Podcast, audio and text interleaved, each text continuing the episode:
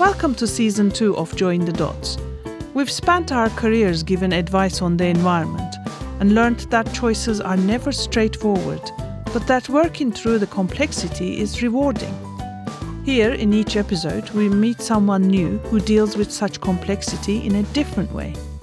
You can find more information about this and other episodes on our website, jointhedotspodcast.com. And we'd love to hear from you on Instagram, Twitter, and Facebook.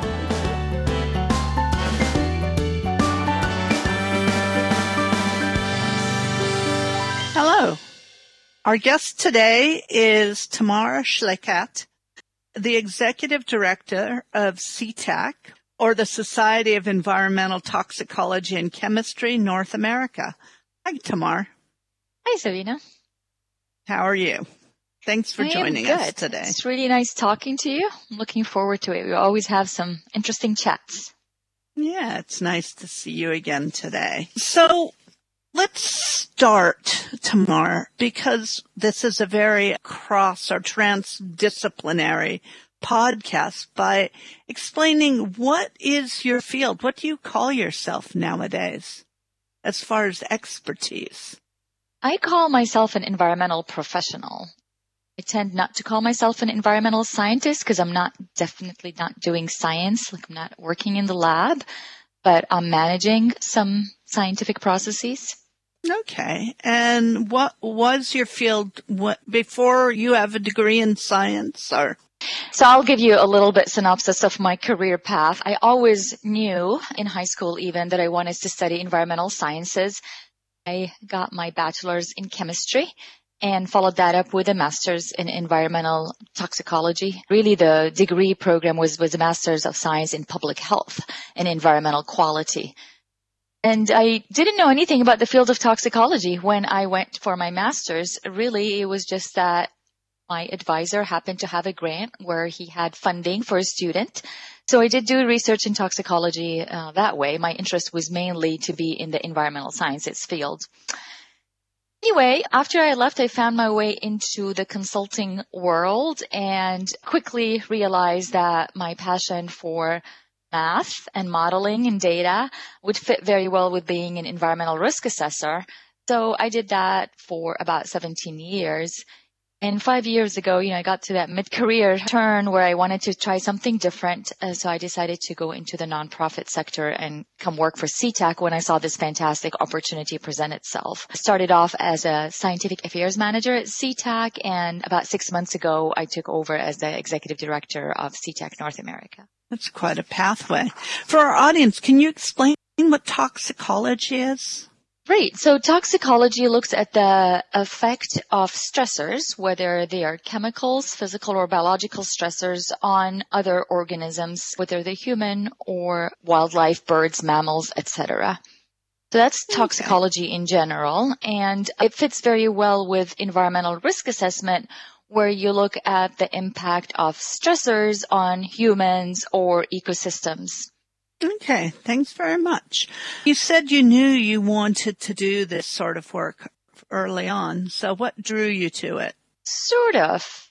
You know, it's interesting. I grew up in a developing country, so in the 80s, the environment wasn't a hot topic, but I do remember in high school having a research paper. Back then, the big story was the big hole in the ozone, right? So that seemed interesting to me. I loved sciences, but I didn't want to go in the traditional fields of being a doctor or a pharmacist, etc. So environmental sciences sounded like the way to go. Okay, interesting. It's interesting that you mentioned the ozone hole because I think that's an interesting example of global and seemingly unsolvable problem that's proved somewhat tractable, although there continue to be challenges. Um, we've been just thinking lately about the issue that, I mean, we all look at the problems of contaminants and other stressors in the environment and some of those stories inspired me as well, but I think often we don't talk about our successes and the problems we have solved. you know, being involved in SETAC where we're often writing and diving down in the details of the problems of the mm-hmm. day and the things we don't know. What are your thoughts on that and your role within a scientific organization and how we address that? Oh, I don't know if I'm the right person to talk about that, Sabina, because I'm maybe a little bit of a glass half empty kind of person. Like you, I always see the problems and the issues. And uh, so our successes, wow, that's a, that's a big one. I will say that when I was a consultant, a lot of the people maybe who were in academia didn't quite understand the role of a consultant or even appreciate the environmental professionals who work for industry because they looked at them differently. They're definitely not doing research, but they're applying the research to solve problems, which is very important. Um, so I always explained our role as consultants as, you know, being the mediators because you've got the regulators and they put regulations and they want to enforce them. And pretty much most industry wants to follow the regulations and wants to do the right thing by the environment and by people, etc. So you need those middle people who can translate the science and help the industries and the businesses meet their obligations based on the regulations provided. So if there is a success story, I would say that because, you know, as a consultant, it was exciting when we were able to come up with cleanup levels, say for a contaminated site or a spill and then show that the impact on the bird population or some sort of, you know, the fifth population after years recovered. That, that was, you know, that, that felt successful when we were able to bring everybody together and happy. so that's an interesting perspective. And then you brought that sort of thinking and broad understanding of applied science to being uh, science affairs. Mm-hmm officer, science affairs to SETAC. Yeah. So what attracted me to that position description and what I still hope that I'm still accomplishing at SETAC, the value in that is seeing um, the different fields, interacting with the subject matter experts and recognizing where there are potential synergies and putting those people together. And that's what I enjoy doing. And that was the role uh, of the science individual at SETAC, whether they're the executive director or the science manager is to drive advancing environmental sciences and to promote science-based decision making. That's really important. So now in, in your relatively new position. What do you do day to day? Well, the executive director has a lot of administrative responsibilities. There's 10 staff people that I'm in charge of, keeping them happy, making sure they have payroll, uh, making sure the finances are doing well, that our technology is up to date, our equipment, our contracts are good and sound before we sign them. So that is a big part of what I have been doing day to day. Though because the position is full time, I still have time to do the sort of drive science part, which is what I enjoy and I've insisted that I'm keeping, not giving away. so what science do you most like to drive? Right. So at SETAC, we like to think of ourselves as the global home for environmental professionals, right? And that is such a broad definition I'd like us to drive more interdisciplinary and transdisciplinary collaboration because I really think that the solutions to these, I know some of your friends, Sabina, like to call them wicked problems. the solutions to these problems lies in systems approaches and, and, and big think in a systematic yeah. way. Well, I really, I'm excited to hear that because I feel too that when we're just in our silos, it's really hard to solve these problems. Uh, but you work in and help run a, a scientific society that's sort of got a split personality, doesn't it? There's a lot of in the silo research that's really important and moving things forward. And then there are a number of professionals that focus on those larger problems. Building the bridges between those and continuing to push that conversation must be quite a challenge. Right. Um, Yes, and I think you need visionary leadership, visionary governance on SETAC World Council and the various geographic unit councils and boards to see the big picture and to drive that change at SETAC to, to broaden the science that we give at SETAC. We've had some push towards that when we created a strategic plan in 2018. We haven't been very able to execute a lot because, you know, the pandemic, that thing, if you've heard about it, kind of threw us and we were in survival mode for two years trying to maintain the programs we normally do, let alone reaching out. But I will say I'm seeing the light at the end of the tunnel, you know, because we, we've done that. We, we came out of the pandemic, the worst of the pandemic, I will say. We don't know when it's going to end. So we came out at SETAC doing well. And now we have more energy and time to focus on expanding the scientific basis at SETAC. I will say what I have found very interesting working for SETAC is that often you have groups of individuals who, you know, like you said, they're siloed and it would be great to interact in a more broad fashion. However, they might break out and create their own society and they interact amongst each other. And then, then we reach out to them and say, Hey, let's collaborate.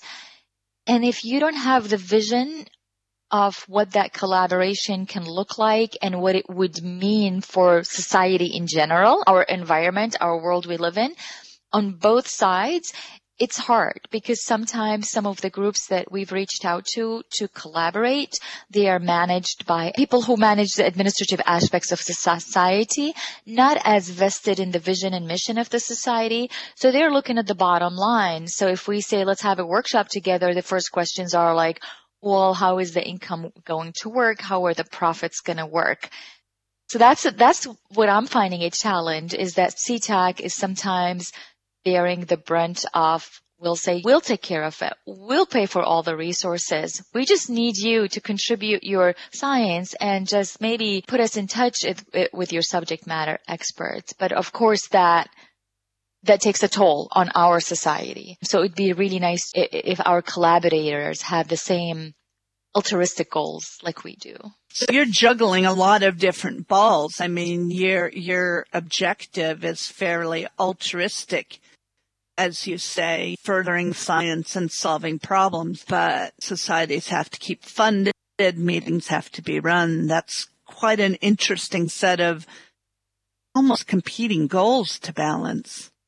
Yeah, I mean, you said the word competing, and we use that a lot because true, in scientific societies who are running separately and not collaborating well, they're competing with each other because the researchers have only a certain amount of funds to go to meetings and to join societies.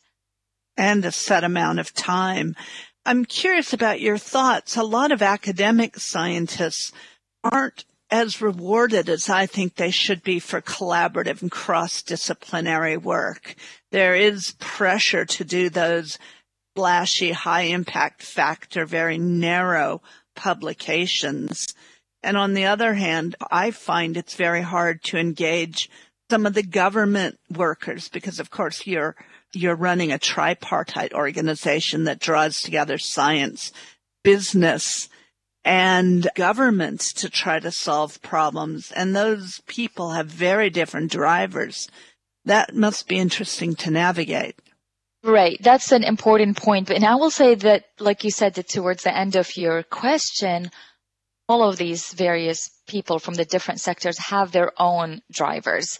So it's not one sector has more pressure than the other. If you're a regulatory scientist or in government, it's very hard to get through all the approval hoops you need to to publish something. Sometimes you have to make sure to distance yourself from the organization you belong to, etc. So they have their own pressures having been a consultant for years, I will say there's a, a, big pressure on putting your time towards the billable hour rather than publishing the work that you do. Same with businesses. They might have a lot of pressure to solve the problems that the business is dealing with. Say they've had a spill or a contaminated site and they might have uh, time to publish some research that they need for registration but they don't have time to, to publish at all. So they have to prioritize. So everybody has their own pressures.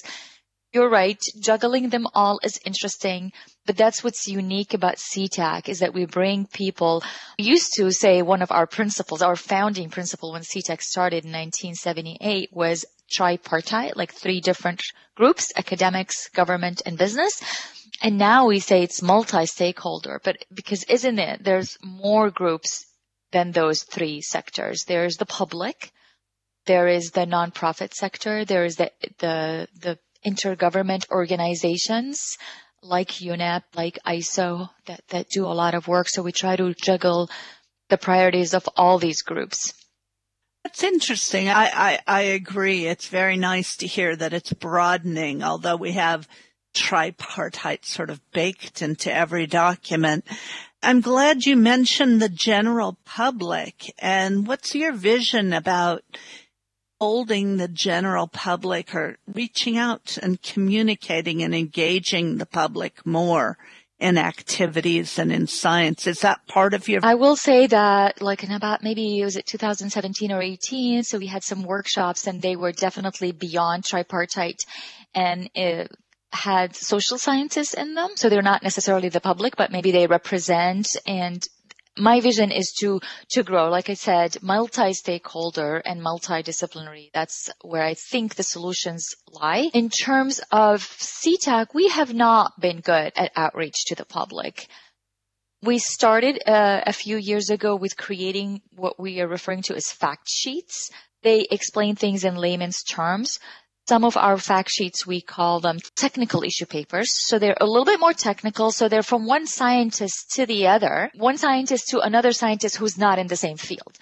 And then we also started developing uh, science briefs for the general public to educate them about a specific topic let's say there's a policy coming up in regulations, the, the regulators could read it, the non-scientists could read it and understand what is going on. We, and again, like that, we started a lot of that in before the pandemic and we probably pick more, more of that up. Um, we also hope to start some sort of engagement program and recruitment of undergraduate students in sciences that don't really know about our field just to explain what our field is to them because we don't do a lot of recruitment at SETAC. Interesting. Those are some exciting initiatives. So what is the most interesting thing or what do you like the most about your job? Well, I think I touched upon that earlier when I said that the most exciting thing for me is when I see that synergy, when, when I reach out to a group that is doing work in a particular area and I say, would you be interested in um, presenting that to the SETAC audience or collaborating with SETAC? Um, I find that highly exciting. For example, there was um, the bridge building. Also, there was a, a consortia of people who got together. They wanted to talk about, and this is a technical term, cross species extrapolation, right? But they were definitely multi-stakeholder. They were academics, government employees, business, people interested in this and interested in sustainability as well as some from the nonprofit sector and they didn't know how to advance their work. And we said, Hey, we will host you. We will give you a website.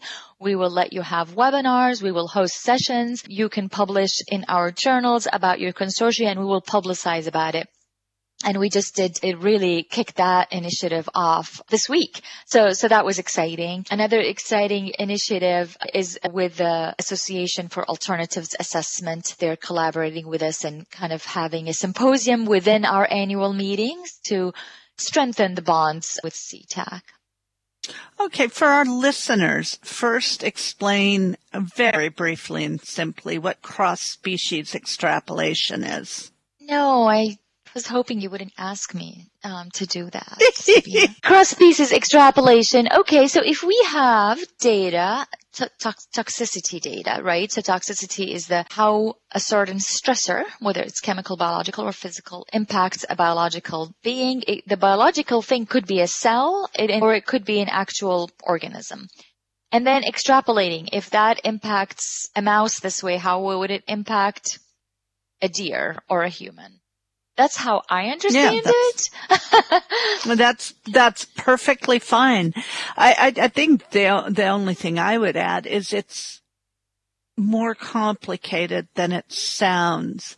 And these groups are trying to really challenge the assumptions and see how to make that more realistic. As I understand it, is that yes, correct? because because traditionally people just use uncertainty factors. They said if if 10 milligrams of this chemical impacted a mouse like this, we will say, you know, multiply by a certain number based on the weight of the next species. And yeah, so it was very crude. So they're trying to uh, refine those methods, but they're also trying to look at what is called new approach methods where you're not testing on species, you're testing on cells or specific proteins in the body and the impact on those markers. Yeah, so it's very complex. Yeah, that's an exciting field. We just had a paper in the last issue of our journal on new approach methods. And it's very exciting to think that sometime we could kill less animals trying to protect the ecosystem. So what is the biggest challenge in your work? In my current position, it's trying to balance all these factors.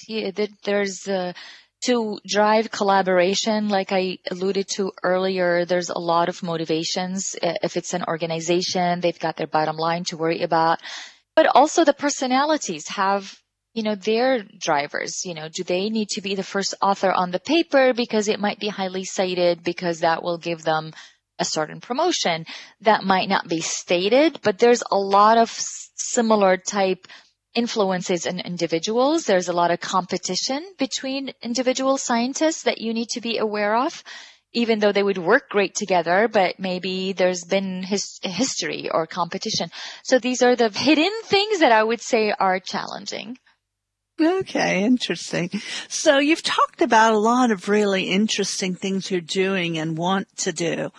If you could do anything you wanted in this position, what would be the thing that you would really love to be doing that you can't currently do to change the system or to change or advance the society?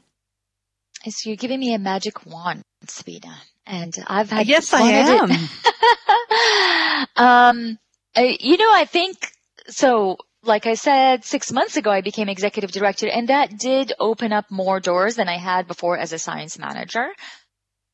So I feel like I did get that for a little bit of time and it, and it's been quite exciting to do that. Yeah. I guess what I would love to see us do is do more collaborative work, more uh, with other societies and other disciplines and other, um, scientists and environmental professionals in general if I had my choice and could remove all the barriers um, that exist. It was interesting to me just coming to SETAC because previously in my position as a consultant even, you know, I'd worked for years. I just didn't quite grasp why we as a society haven't come further. Like we have the UNEP, right? United Nations Environment Agency. So why ha- haven't we been able to put more regulations or just create more mechanisms to protect our environment?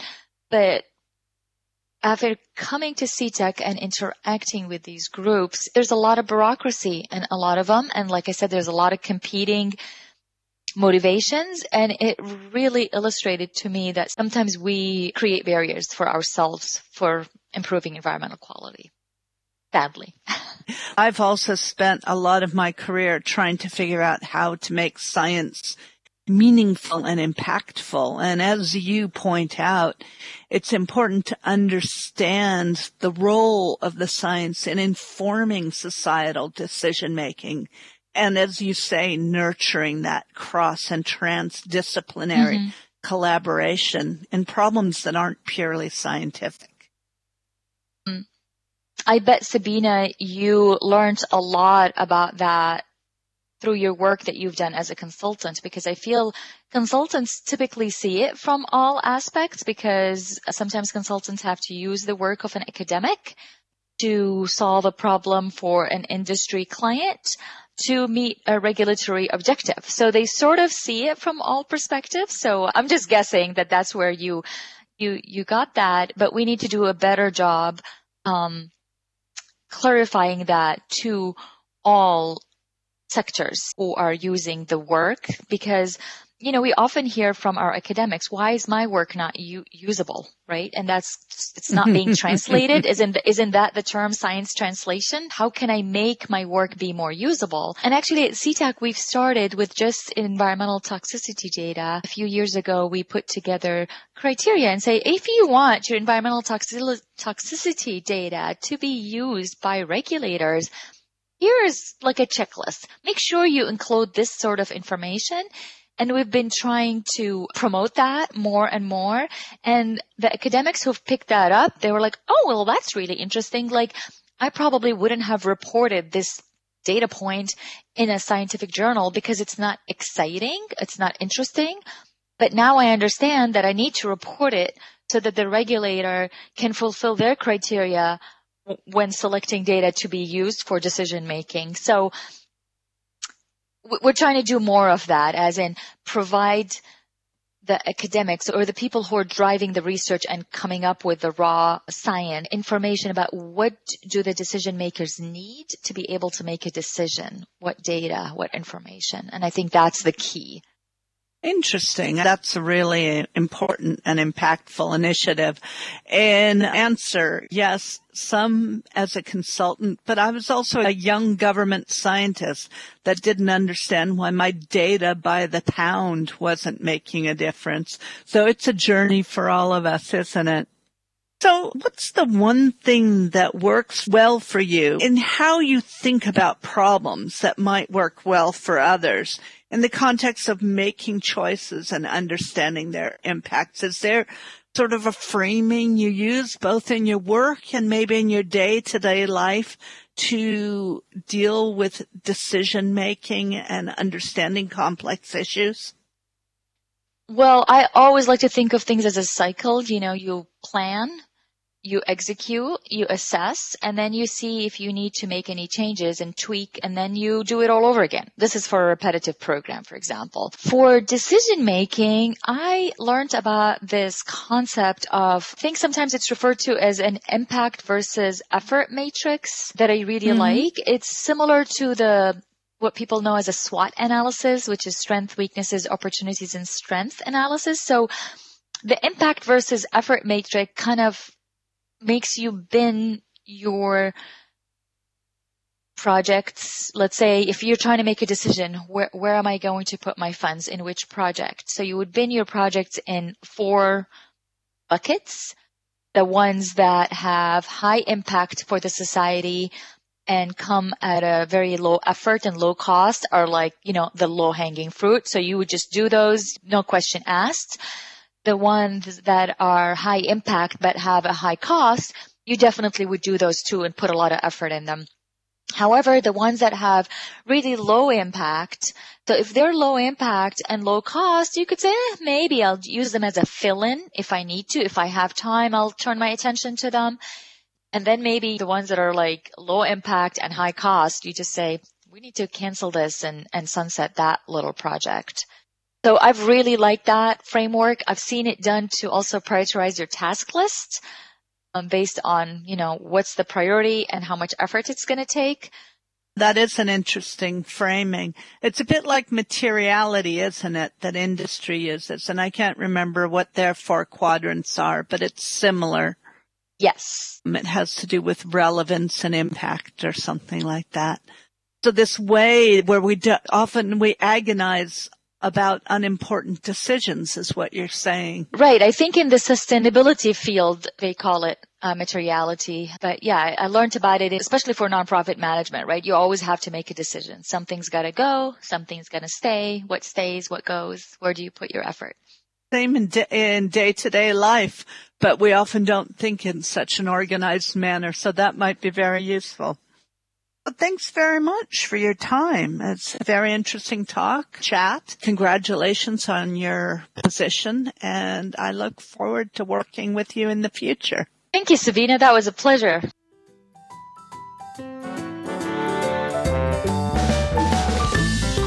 Thank you for listening. Thank you to the rest of the team, Neil McCune and Anna Gunn. You can find more information about this and other episodes on our website, jointhedotspodcast.com. And we'd love to hear from you on Instagram, Twitter, and Facebook.